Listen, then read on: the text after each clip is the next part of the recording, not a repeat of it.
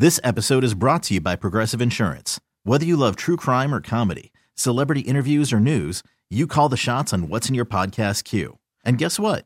Now you can call them on your auto insurance too with the Name Your Price tool from Progressive. It works just the way it sounds. You tell Progressive how much you want to pay for car insurance, and they'll show you coverage options that fit your budget. Get your quote today at progressive.com to join the over 28 million drivers who trust Progressive. Progressive Casualty Insurance Company and Affiliates. Price and coverage match limited by state law.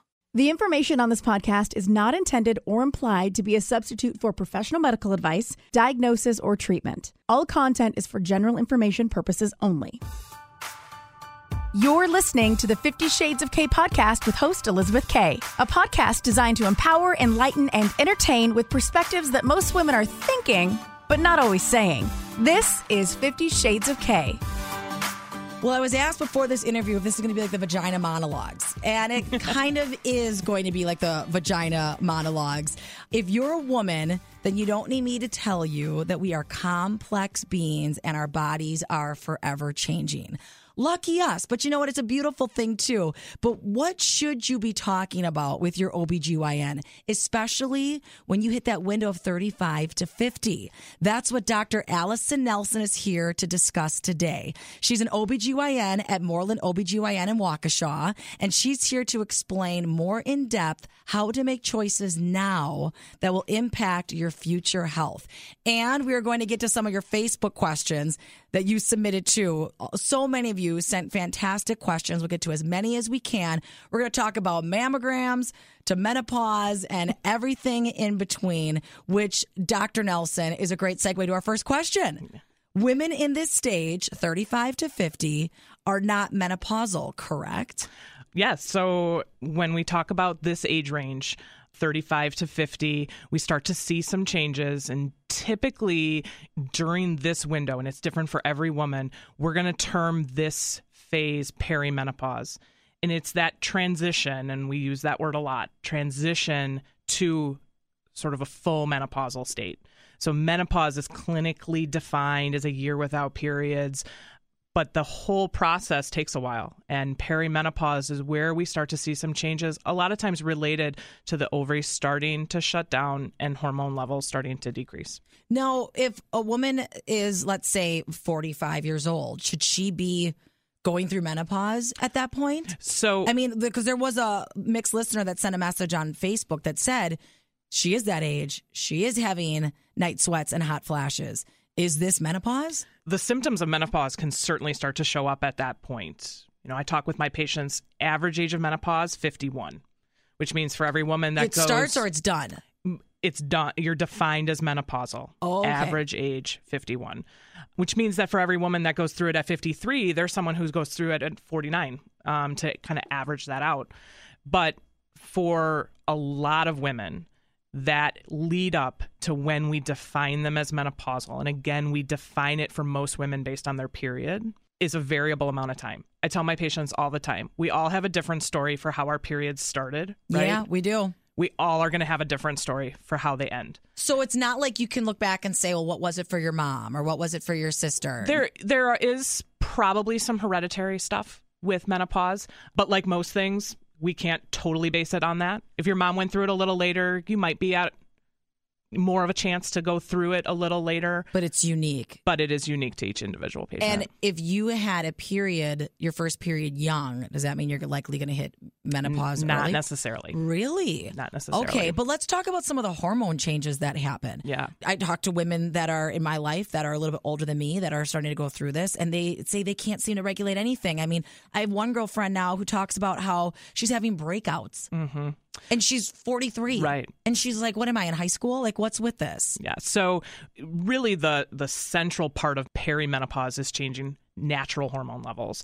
And we start to see estrogen and progesterone drop from a natural standpoint.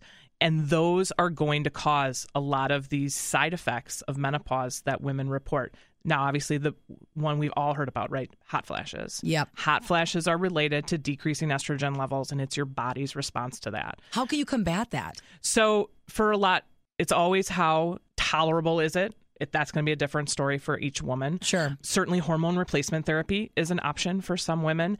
That's really a conversation that women have to have with their physician in terms of risk versus benefit, because that's going to be different for every woman. 35 to 50, this age range, 15 years, a lot can happen there. People are in mm-hmm. different stages. I mean, here I sit about to be turning 38 this year, and I'm still going through the process of I may get pregnant. And I've been to fertility clinics and I'm still healthy and I have plenty of eggs and I'm on my prenatal vitamins and all of that. Am I still like in a window of I shouldn't be thinking about trying to have a baby? So that 15 year age range, you're absolutely right, is a huge age range. Women are in all kinds of phases of life during that course of time. I have patients who completed their family at 30. I have patients who are 40 and are telling me, I've never been pregnant and I want to be.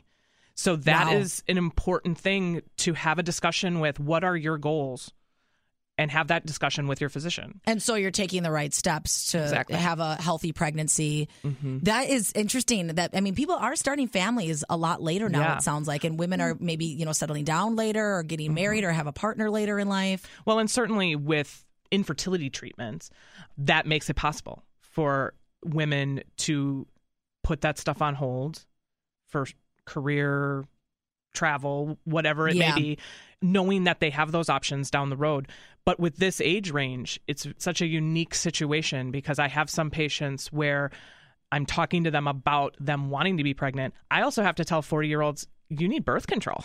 you know you can't happen. Like they're done. They're they don't want any kids. Because the men are still fertile. You know, they don't want any more kids, but they just assume like, hey, I'm 40. I'm good. And you need to make sure that those patients are also aware. So it's really talking about what are your individual goals and what do you want and kind of making that plan with your physician. Yeah, vocalizing that with your doctor. What about people that are in scenarios? They're in a relationship and they're talking about should the man get the vasectomy? Should the woman have her tubes tied? What do you feel about that? What do you say to a lot of people in that regard? Yeah, so I I talk with patients about especially once patients have said, you know, we're done, our family is complete.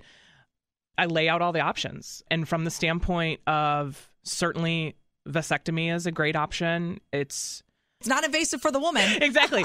well, and it is really minimally invasive. I mean, ask most men and they Th- th- won't but necessarily some agree. men are, are Right babies. Let's be real. certainly a tubal a tubal ligation or having your tubes tied is more invasive from a woman's standpoint. We are able to do that minimally invasive. And is that like a Um, day surgery? It's a day surgery where we're either taking out part or all of the fallopian tubes.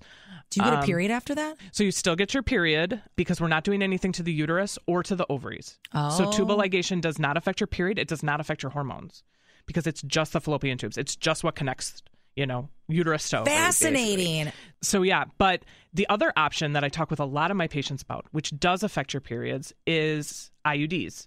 So IUD, long-term birth control option. Most of us use an IUD called Mirena. It has progesterone in it, and it lasts for five years. That does affect your period. For most women, their periods stop Yeah. on that option. I have a friend that has the IUD Yeah. and she does not get a period. And the really nice option about that, especially when we're talking this age group, women in their th- in their mid to late 30s, is IUDs are reversible. So for we can take it out and a woman can still get pregnant. So that's an option that I talk to a lot about my patients who are 99% sure they're done. Right. But maybe a year down the road, we might change our mind. That's a good option for them because tubal ligation and vasectomy need to be thought of as permanent options. Yeah, and then you have Um, to go back and reverse, and it's another procedure Right. and everything. Right. Well, and Dr. Nelson, April, speaking of the IUDs, sent in a message that said if a recently placed IUD's string is not found and the whole device is in the uterus, what risks are there? An ultrasound was used to confirm proper placement of the IUD in the uterus. So What do you say to yeah, that? so IUDs have two small strings. They're almost like fishing line. Two small strings that hang out of the cervix into the vagina. So you can't see them from the outside, but they're there. Those strings notoriously get stuck up in the cervix or fall off or whatever. And strings on an IUD are a way for us to check that an IUD is in place. If we can't see the strings, then we use ultrasound to see that it's there. And based on this question, it says the ultrasound confirmed proper placement. Right.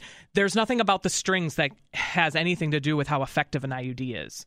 So, with her question, her IUD is in the correct location. It is going to work just fine. It's going to do everything she's expecting it to do, both from a contraception and a cycle regulation standpoint. Probably the only complication that comes up is when she's due to have her IUD taken out and or replaced. Sometimes that's a more invasive procedure it can even sometimes involve a day surgery which makes sense to remove it because normally we remove IUDs by pulling on those two strings and taking it out. And if you can't find the string, I mean, I'm almost comparing this to a tampon in a way. It's exactly. like, well, then they have to go a little bit further. Right. All right. Well, that that makes sense. Now, during this time of 35 to 50, we were talking about how women are going through so much right now from juggling their careers to kids. I always say women are the CEOs of their households and they are just taking on a lot from taking care of their elderly parents what are the health risks and important health screenings for women over the age of 35? Because they're busy taking care of everybody else right now, it sounds like. Yeah. So, I mean, really, this is why we at Moreland OBGYN want to make this group a priority because this is such a unique stage of life for women from 35 to 50. So much is going on. So many people still have young families, their parents are starting to age. We're in the heart of our careers typically. And they're sometimes neglecting their own health. It, and I mean, I've had patients who haven't been to a doctor since they had their last kid, or, you, you know, that's, and that's just the facts because they have too many other things going on. So making women aware, and like anything else, when we do preventative screening, we're setting ourselves up for a healthier future. So in this age range, you know, certainly we're talking annual exam. An annual exam can be either with your primary care physician or with an OBGYN, and that's going to involve a general exam, but especially a breast exam and a pelvic. Yep. Along with a pelvic exam, we want to make sure pap smears are up to date. Pap smears are screening for cervical cancer changes on the cervix. They start at age 21, but certainly we want to make sure that we're not forgetting about doing that into midlife as well and how often you have a pap smear all depends on your history. Your physician can walk you through um, how often those are required. This is the age range where we typically start mammograms. Most recommendations are mammograms annually starting at 40. We had a question on Facebook. Christine asked, is it true a mammogram isn't needed every year if you're not at risk? Now there is there are a couple recommendations from different groups, the United States Task Force is one of them, where they suggested that from 40 to 50, it may not be necessary to have annual mammograms. I saw that on, on television and I thought, oh my gosh, I thought at 40 you're supposed to. So, you know, we use, as OBGYNs, we use ACOG, the American College of Obstetricians and Gynecologists, as where we get a lot of our recommendations from. And personally, I recommend to my patients annual mammograms at 40. Yes. I'm not a doctor and I'm saying yes. Yeah. We I just had a scare. I did a podcast on it that I found a lump in my mm-hmm. left breast and my doctor said, "You know what? I don't think it's anything to be concerned about, but if you want peace of mind right now, yeah. we can monitor it for a little bit." I said, "Get me in for oh, that mammogram absolutely. right now." Absolutely. Thankfully, it was just two small cysts.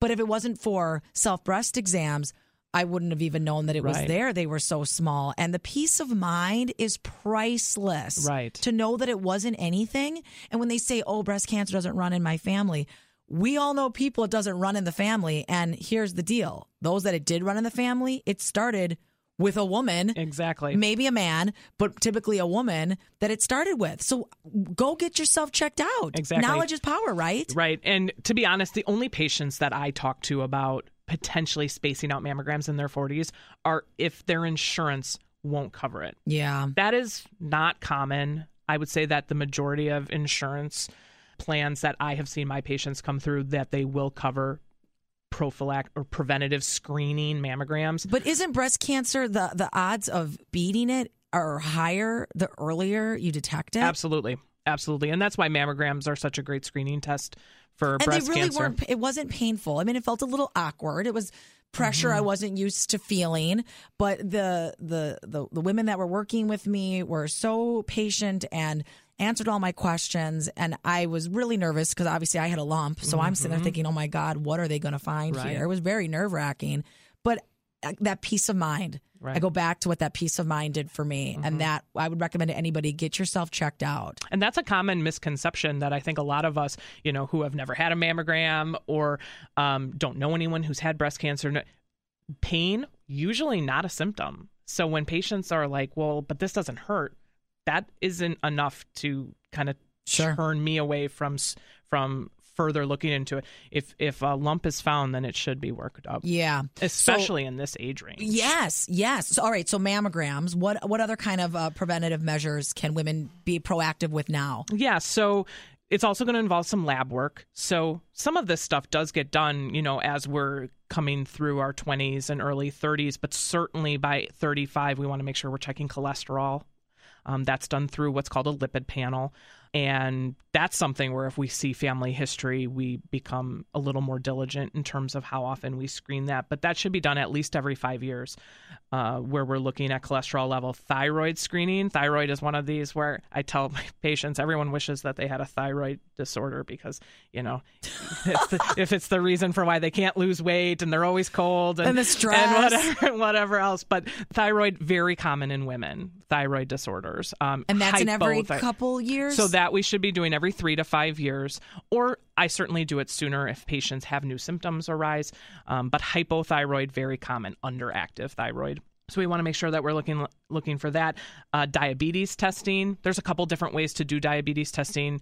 Certainly, we want to make sure that a fasting glucose, which means you're it's done in the morning before you've had anything to eat, that gives us a lot of good information as just sort of very general, quick test screening test where your body's at. um, there are more diagnostic tests that we do to actually diagnose diabetes, but a good sort of take a look at everybody type of test is a fasting glucose. So that's going to really be what the main screening preventative medicine for this age range is going to include um, from an imaging and from an exam and lab work standpoint and really it's going to let us it's going to help us set patients up for just a lot better success down the road Well, and I think about specifically speaking to moms here, how we're so adamant about making sure our kids have everything they need and getting them in for all their appointments and what they need for school. But you're doing a disservice to your family if you're not doing that for yourself. it's because then they may not have a healthy grandma for their kids down the road. Mm-hmm. Or, I mean, we always need our moms. Can we be real? We do. And if you are not taking these measures now, just imagine what life's going to look like at 55 and 60 and even Mm-hmm. beyond that.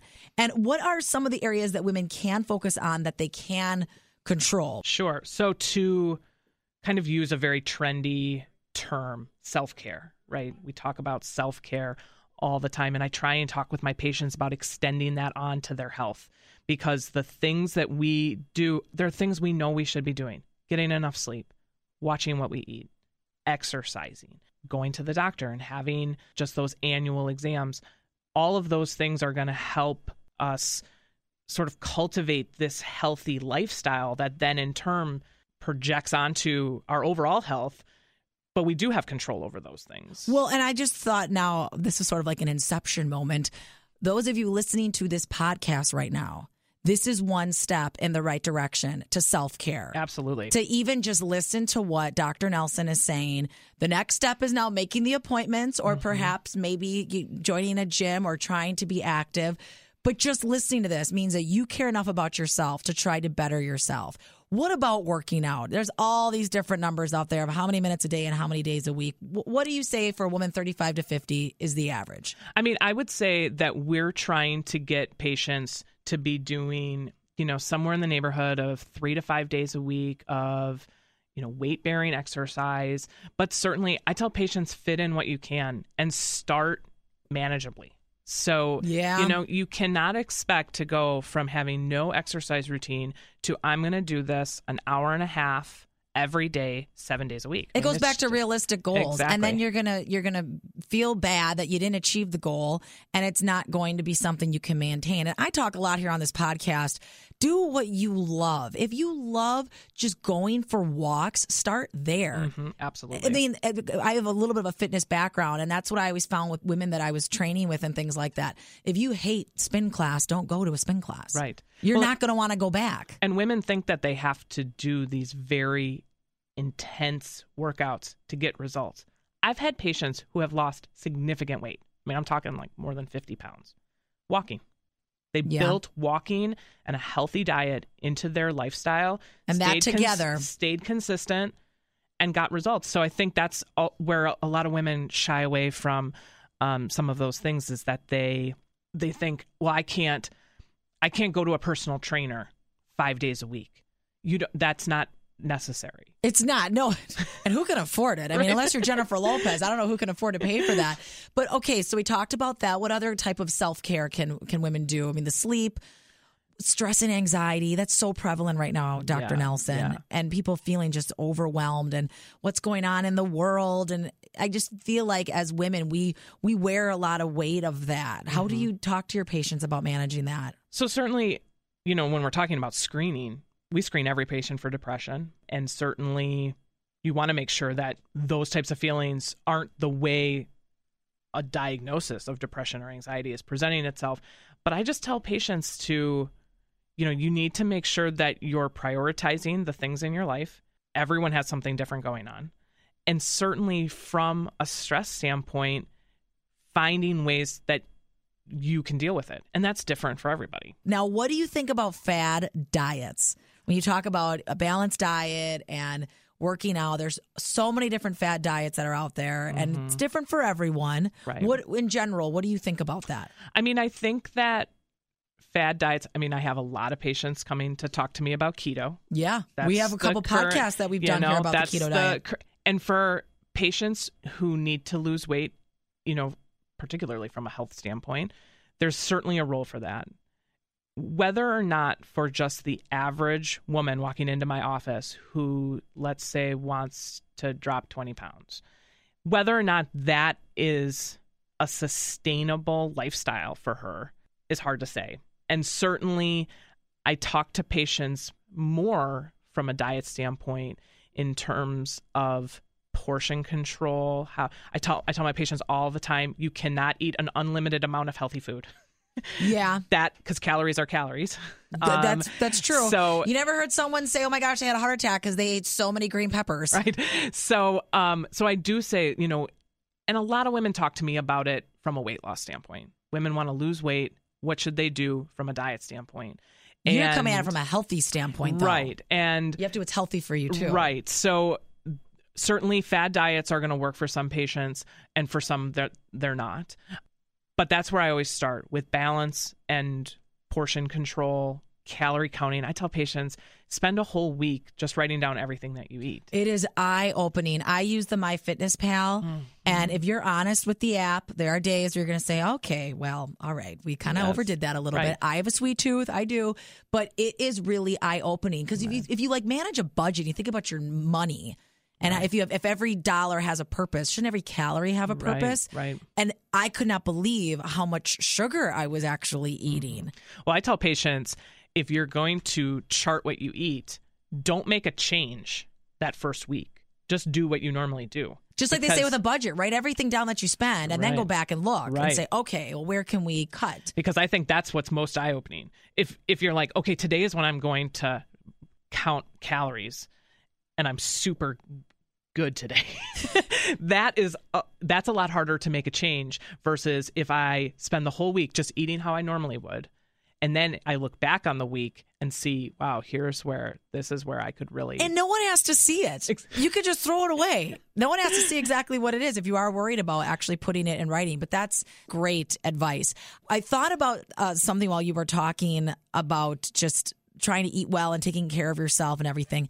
Luke Perry popped in my head. 52 years old, passed away of a stroke. And you hear about, you know, men having these heart attacks and if their left arm is tingly. And what do you say about that with women when it comes to heart attacks or strokes? Mm-hmm. I mean, obviously, there's a lot of factors that can play into that if you smoke and you're overweight and everything. And maybe that's a really broad question, but what are some things that we could look for? I think Like the- some of the signs. Right. So the difficult thing with it is that for for women, the signs are oftentimes different than what we see in men. I don't even know what this. I know Um, what they are for men. right. I've always So- heard about what they are for men, but what are they for women? and certainly and certainly some of those signs from from a heart attack standpoint, for instance, can be similar. But you know, some women you know, when they're having cardiac issues, some women feel like they have the flu, or some women get bad nausea, or, you know, just like these very vague symptoms that can be easy to put off. I think that's the biggest issue is that they these vague symptoms can be like, "Oh, I'm just not feeling well today."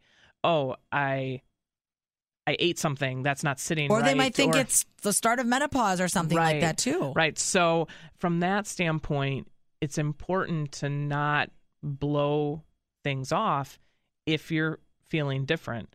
And, you know, we deal a lot with Dr. Google in our. Do you love that or do you, do you hate that? It's, I mean, do I you not want people to Google things before they come and see you? I don't mind. I don't mind it as long as they're using reputable sources. WebMD. You know, WebMD really probably fine. Okay. Frankly, you know the local moms Facebook group where like four people chime in that this is what their And they're all experts. Yeah, exactly. This is what their cousin's best friend had. Probably not the probably not the best, but that's where being connected with your physician is really what it's really how it can help is if you are connected with your physician i mean we have the ability to get emails from our patients and you know for not things that are not emergent but they need they have a question or they need something answered that that's a way to get those answers from a reputable source Yeah. And if you are looking for a new doctor, OBGYN, Moreland OBGYN out in Waukesha, are you accepting new patients? we are We and are. your website is really full of information too. What, what is the website yeah again? so our website is morelandobgyn.com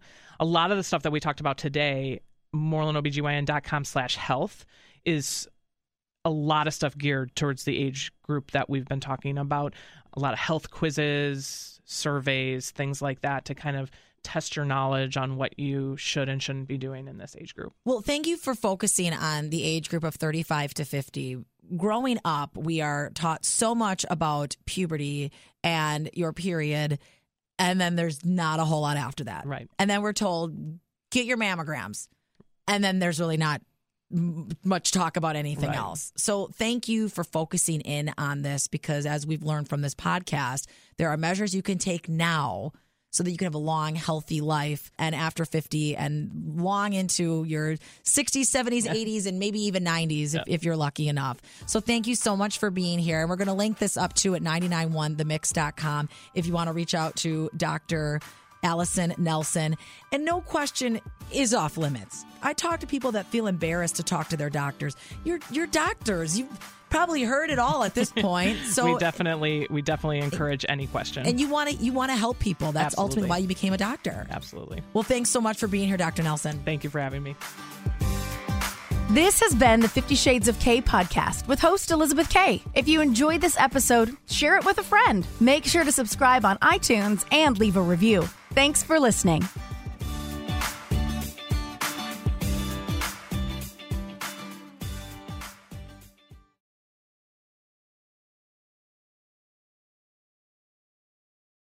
This episode is brought to you by Progressive Insurance. Whether you love true crime or comedy, celebrity interviews or news, you call the shots on what's in your podcast queue. And guess what? Now you can call them on your auto insurance too with the Name Your Price tool from Progressive. It works just the way it sounds. You tell Progressive how much you want to pay for car insurance, and they'll show you coverage options that fit your budget. Get your quote today at progressive.com to join the over 28 million drivers who trust Progressive. Progressive Casualty Insurance Company and Affiliates. Price and coverage match limited by state law.